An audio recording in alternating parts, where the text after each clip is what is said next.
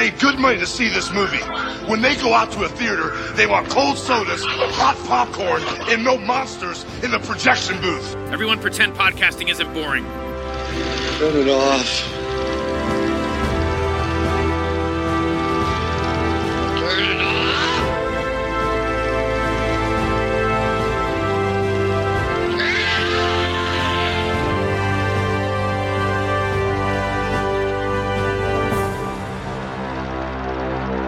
Hey, folks. Welcome to a special episode of The Projection Booth. I'm your host, Mike White.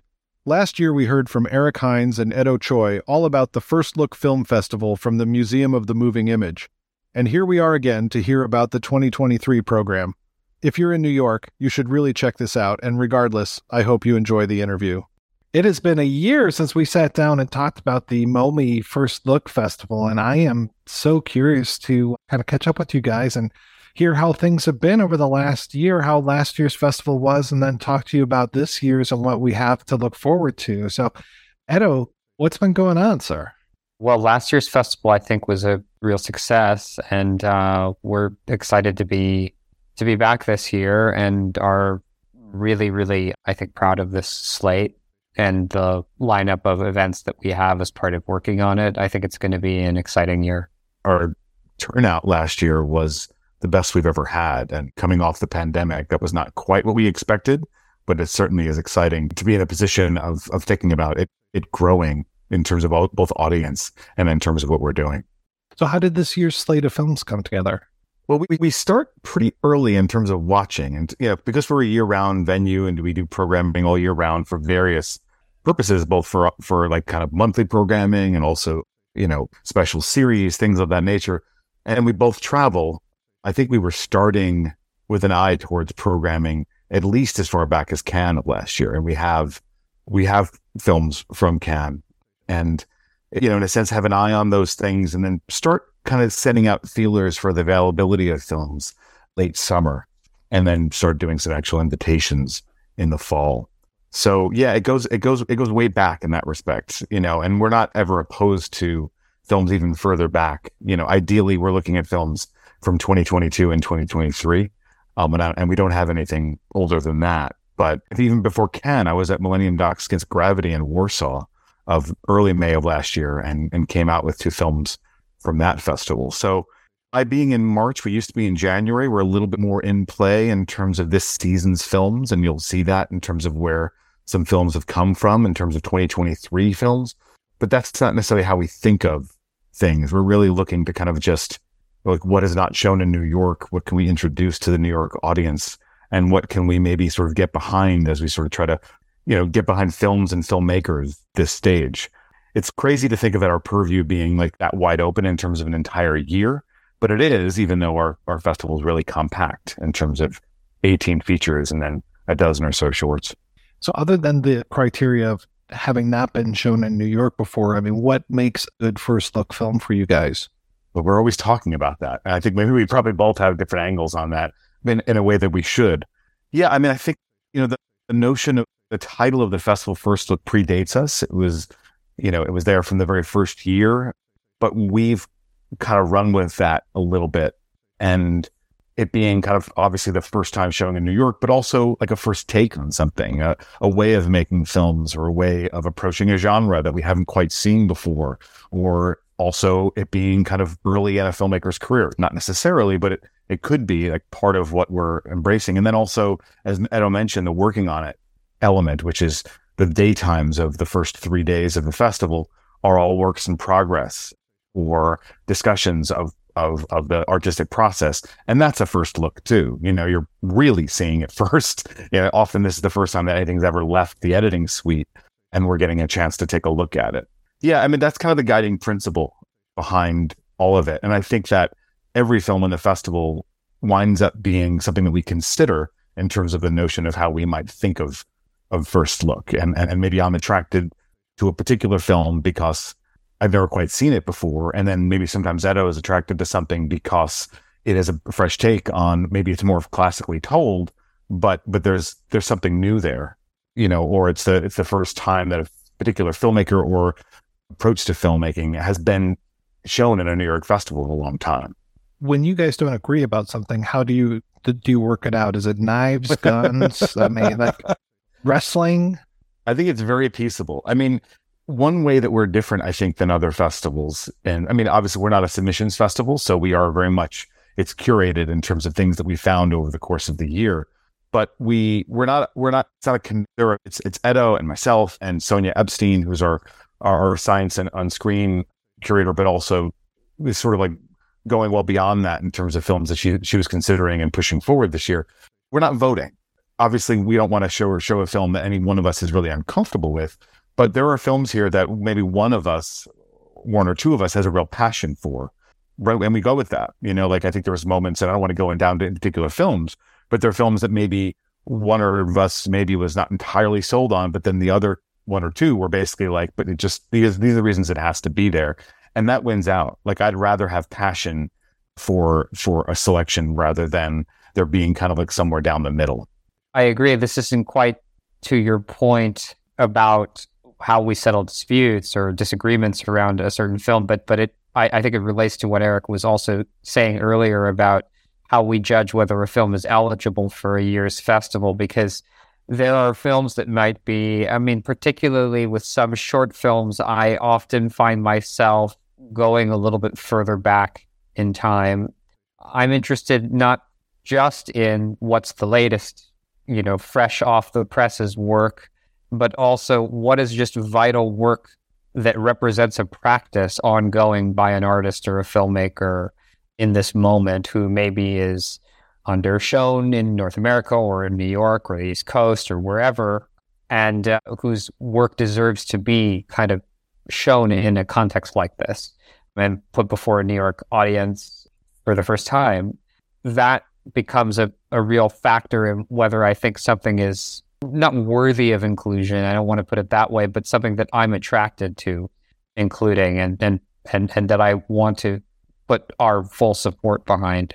Yeah, I mean, Edo does a, an experimental film programming year round, an experimental film program that Edo and Becca Keating on staff work on. And for this year's festival, Edo put together two experimental programs. And as he's saying, really has a mind for introducing an artist that, you know, as he said, maybe maybe the films are two years old, but they haven't necessarily been presented in this context, and they haven't necessarily been presented alongside some other filmmakers that maybe have new works that people are familiar with the filmmakers, but they're not familiar, familiar with this other filmmaker. And that way of introducing films to particular audiences is something that I know he cares about you guys have been going out and going to all these film festivals, as you said. How is kind of the state of film festivals these days? It sounds like you're going to more in person things. Obviously, we had a time where there were no in person things.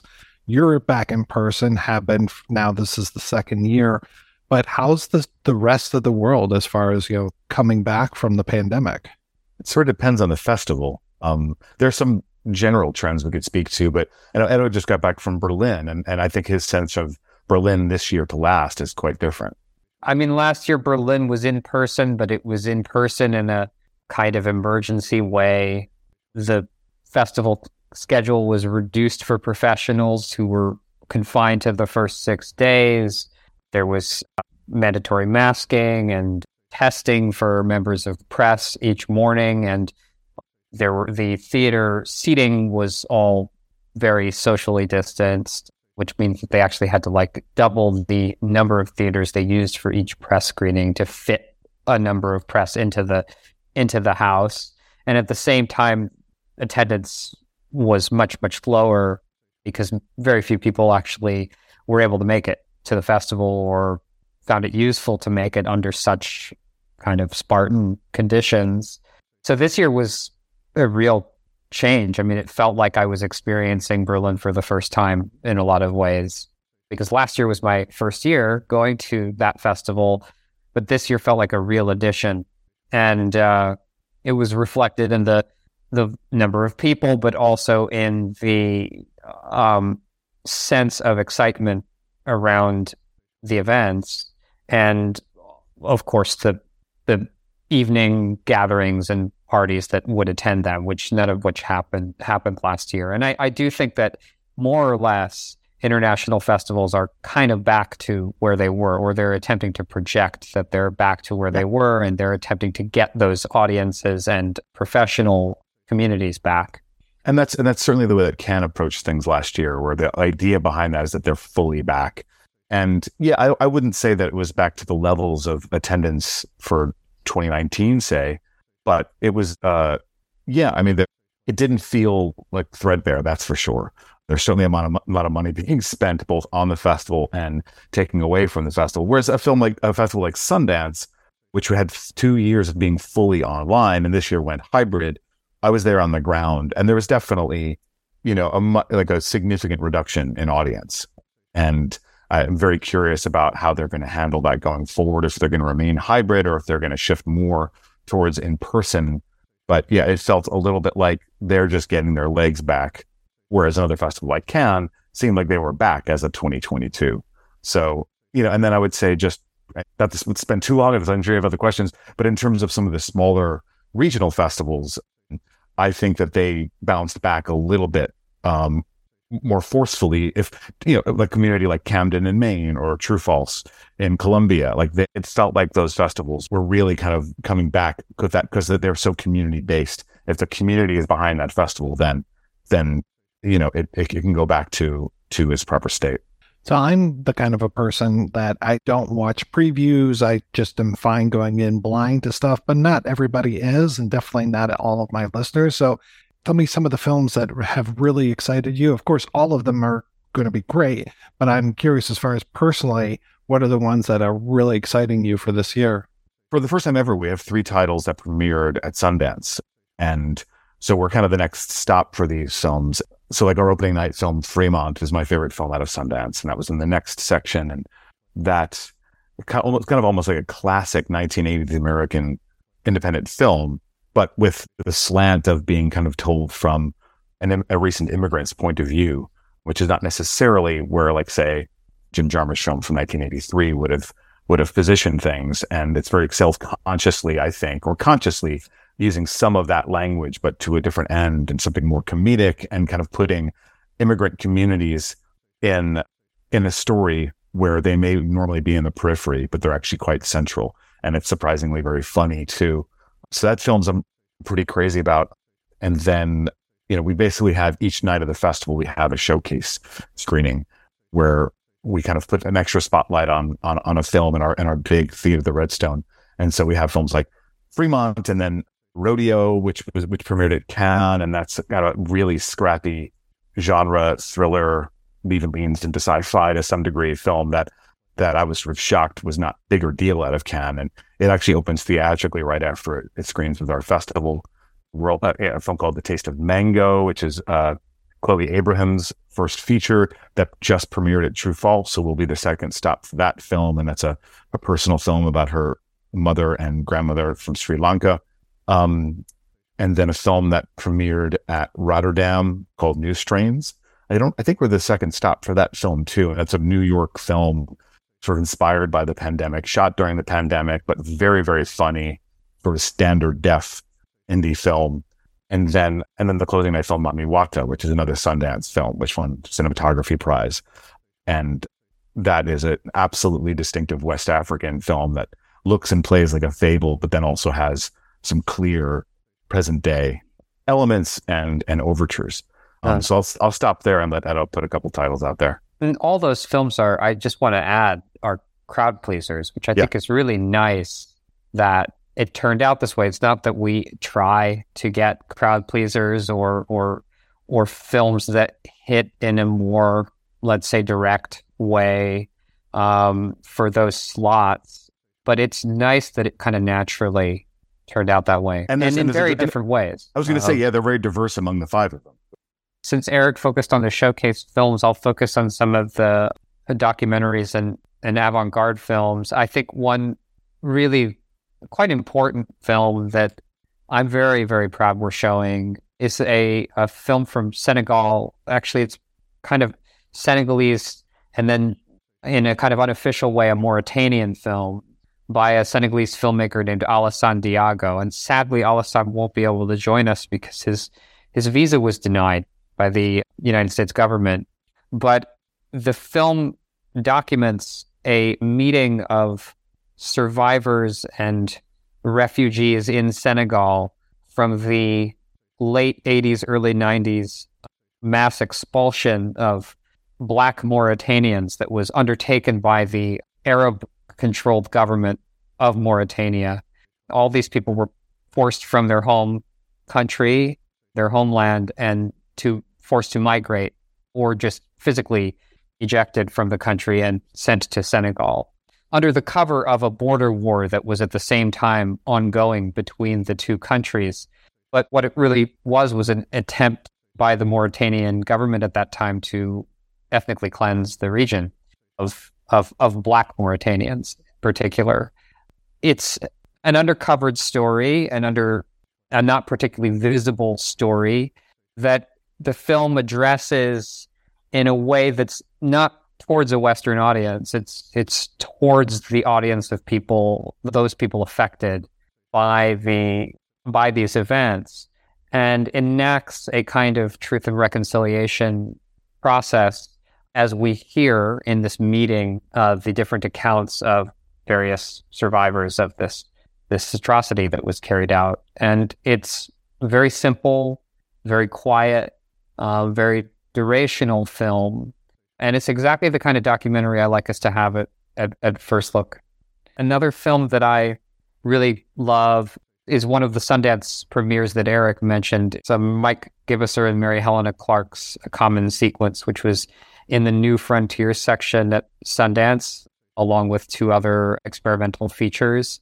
And um, it's a difficult film to describe, but I think the best way to put it is that it's an essay film on a range of themes uh, having to do with the extraction of information and knowledge from the natural world, either from animals or plants or crops, or even extending to our own genetic information and the way in which this knowledge then becomes uh, exploitable for the purposes of commercial enterprise or military uses or other forms of utilitarian um, and and self-interested control, let's say.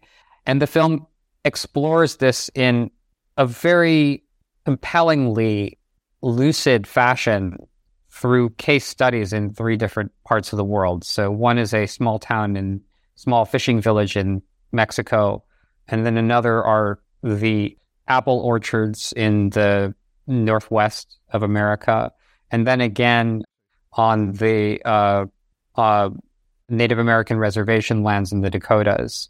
And through these cases, ultimately reaches some kind of uh, relational framework that makes all of these spaces start to feel connected in an odd way that's not visible. And so for me, what's powerful about this work is that it attempts through mostly a direct doc- observational documentary format to depict things that actually we can't see. And I think that that's a very um, brave and difficult thing for a movie to undertake.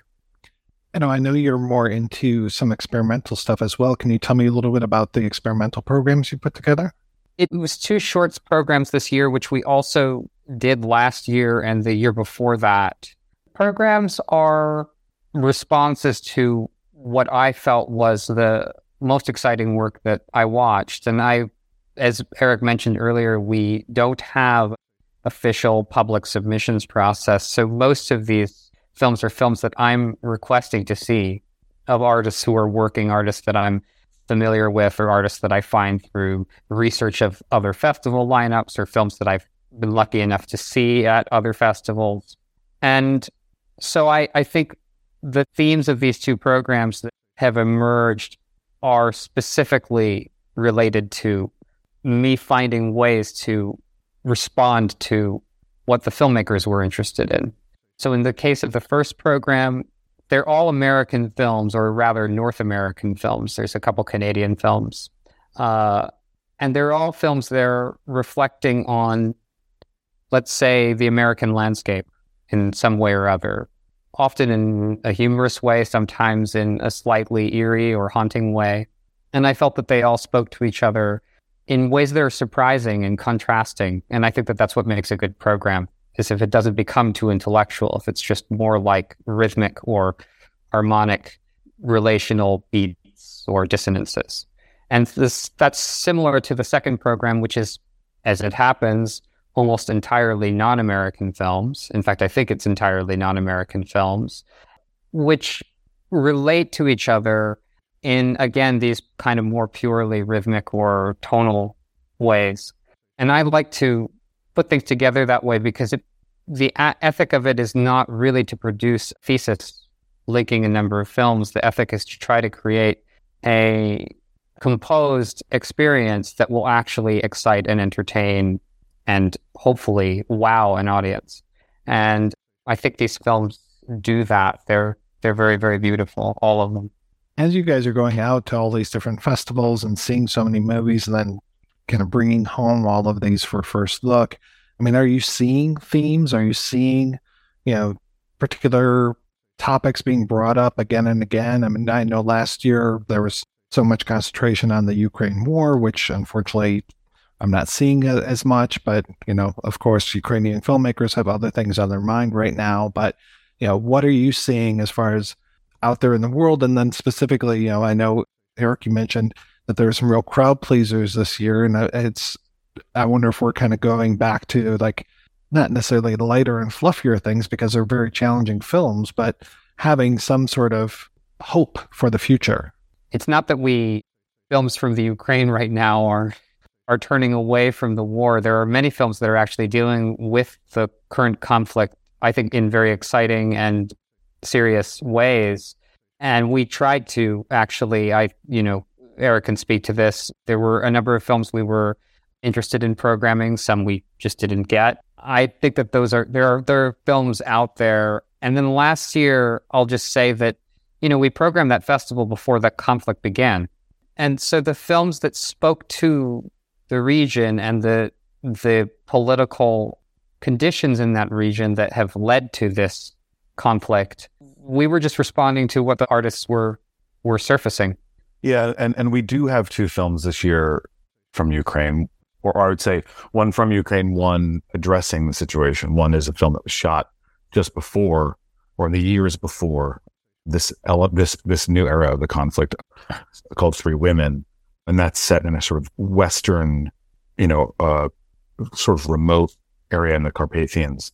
That seems very far away from from from that situation, but it's actually really moving to kind of visit that space and that you know, that um that space in the in the kind of moments before things really really changing everywhere for that country. Another short film which we're actually showing as part of our opening night presentation called Away and that's from a Belarusian filmmaker, Ruslan Fedotov. Um, and that's set in Budapest, where there are, um, you know, refugees from the conflict, young people. Uh, the two main characters are, are, are, are teenagers, and they also spend time with very young children who are kind of working through their own their own trauma. Really fantastic observational film. The other major theme of the year that I'm seeing, which I think is some somewhat telling of of there being several years of the pandemic, um, although it's probably also just the fact that some of these films take a long time to make, and there happened to be just coincidentally that they've, they've arrived in 2023.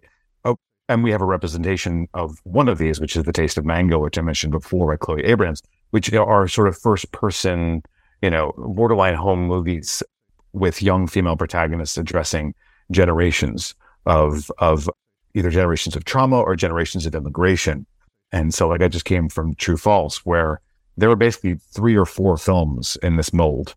There was there was Taste of Mango, there's a Joonam, which premiered at Sundance. There's Milisuthando, a South African film that also premiered at Sundance. There's Hummingbirds, an American, Mexican American film that um, just premiered at, at, Berlin that they had. Um, and so there was really undeniable that that was a real theme. I also loved that True False programmed all of these films, which sometimes can happen at a the festival is that they feel like they need to sort of cover their bases and they wind up kind of turning down fantastic films because maybe it, it's too similar to something else in their program. True False doesn't care about that. And we don't care about that either. is kind of how, even though we had 18 features, we wound up with four or five films that were, you know, either set in or by Ukrainian film, you know, set in Ukraine or by Ukrainian filmmakers last year. That wasn't, that was, or we were responding to what was powerful and, and vital in that moment. So, you know, I will say, just in terms of your question about where things are at festival live, what festival wise, I do think that's we're seeing we're seeing that, and that's and that's great. You know, it's whether it's coincidental or because of the the era that we've come out of.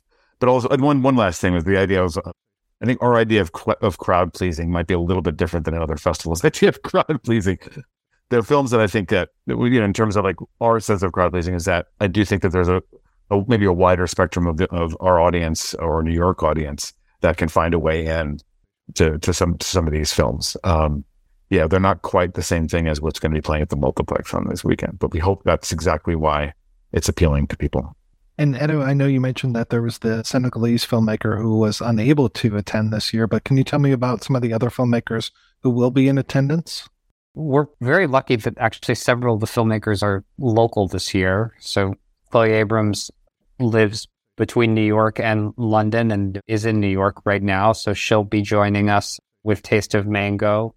And uh, Mary Helena Clark lives in, in New York. So she'll be on hand for Common Sequence along with her co director, Mike Gibisser, who will be flying in from Wisconsin. And and then the New Strains team, the co directors Artemis Shaw and Prashanth Kamalakanthan, they will be joining us both of them live in New York. Um, so I'm very happy that that's worked out. I, I, also do want to mention that you had asked about the Persistent Visions experimental shorts programs, and we're very lucky for the first time to have, for the first program, every film represented by one of its filmmakers.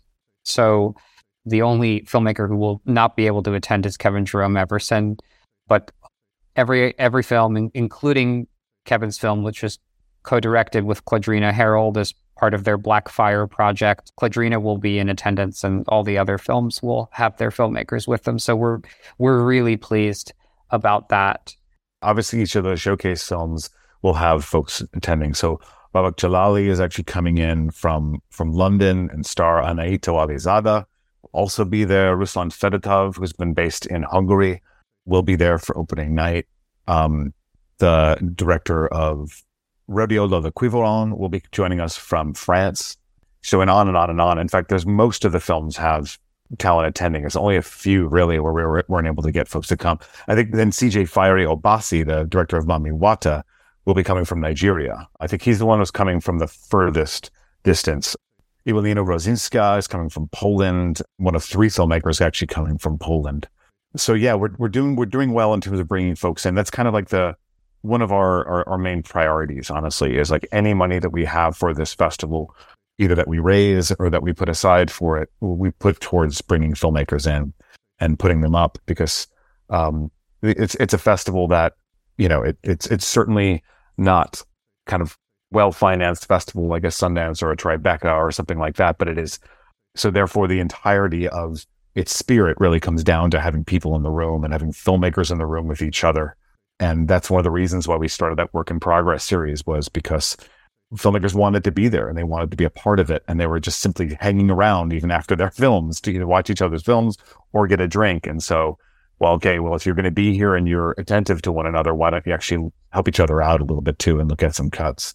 So yeah, the fact that we're bringing in so many folks is, is great, but that's always, that's always strong preference because it all happens in our venue and because our audiences are used to having engage, engaging with filmmakers and talking about process. Like Edo and I think about process a lot. And I think as a result, the conversations we have with filmmakers up focusing a lot on process. So I, I think that folks, I think our audience feels like these filmmakers are available to them. You know, that we have like more extended conversations after the films than a lot of festivals do. And because they are staying local, you know, those conversations kind of spill out into the lobby and maybe kind of continue over the course of those days. That's that's sort of I think kind of the appeal for filmmakers as well is that it's not the sort of place where you're getting shuttled from one place to the next and one venue to the next and one fancy party to the next. Like our parties are pretty pretty much either in our building or at a local bar and you really get a chance to sort of be a part of the Astoria community while you're here. All right. Well, once again, the festival runs from March 15th to 19th, 2023. In case you're listening to this in the future, you can find out all of the available details over at movingimage.us. Passes are available, I imagine, because that's the best way to go to a festival is buy a pass, go in and enjoy. So thank you so much, Eric and Edo. I look forward to talking with you guys again next year, if not sooner. Thank you, Mike. Thank you so much, Mike.